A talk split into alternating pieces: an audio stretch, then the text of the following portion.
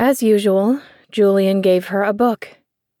Just like the year before and the year before, and every holiday or occasion he could find in between his sister's birthdays.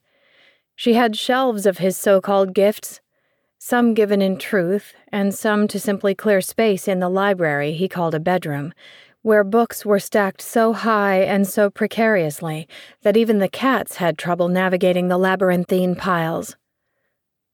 The subjects varied, from adventure tales of prairie raiders to stuffy poetry collections about the insipid royal court they both strived to avoid. Better for kindling, Coriane would say every time he left her another dull volume. Once, for her twelfth birthday, Julian gave her an ancient text written in a language she could not read, and one she assumed he only pretended to understand.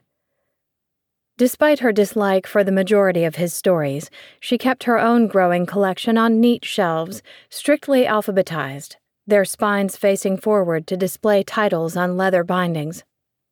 Most would go untouched, unopened, unread, a tragedy even Julian could not find the words to bemoan. There is nothing so terrible as a story untold. But Coriane kept them all the same, well dusted, polished, their gold stamped letters gleaming in the hazy light of summer or winter's gray castings.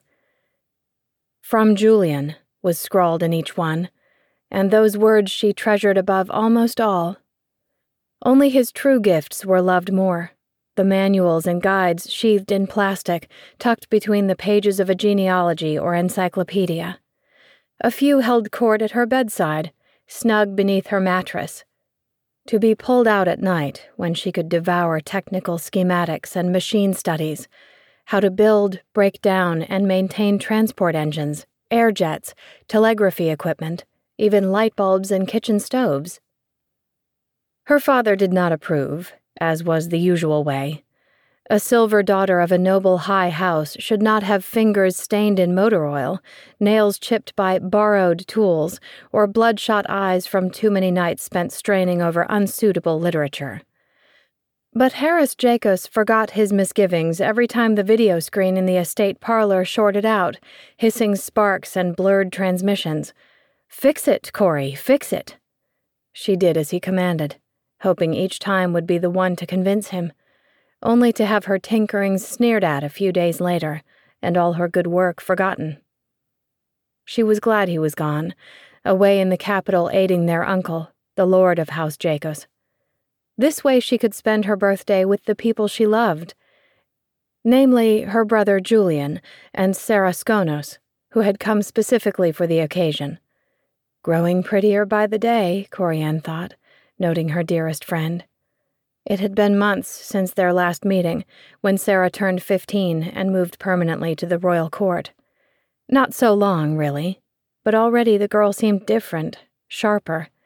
Her cheekbones cut cruelly beneath skin somehow paler than before, as if drained, and her gray eyes, once bright stars, seemed dark, full of shadows.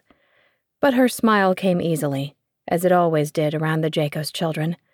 Around Julian, truly, Coriane knew. And her brother was just the same, grinning broadly, keeping a distance no uninterested boy would think to keep. He was surgically aware of his movements, and Coriane was surgically aware of her brother. At seventeen, he was not too young for proposals, and she suspected there would be one in the coming months. Julian had not bothered to wrap her gift. It was already beautiful on its own leather bound, striped in the dusty yellow golds of House Jacos, with the burning crown of Norta embossed into the cover. There was no title on the face or spine, and Coriane could tell there was no hidden guidebook in its pages. She scowled a little. Open it, Corey, Julian said, stopping her before she could toss the book onto the meager pile of other presents, all of them veiled insults gloves to hide common hands, impractical dresses for a court she refused to visit, and an already opened box of sweets her father didn't want her to eat. They would be gone by dinner time. Coriane did as instructed and opened the book to find it empty.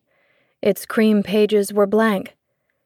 She wrinkled her nose, not bothering to put on the show of a grateful sister.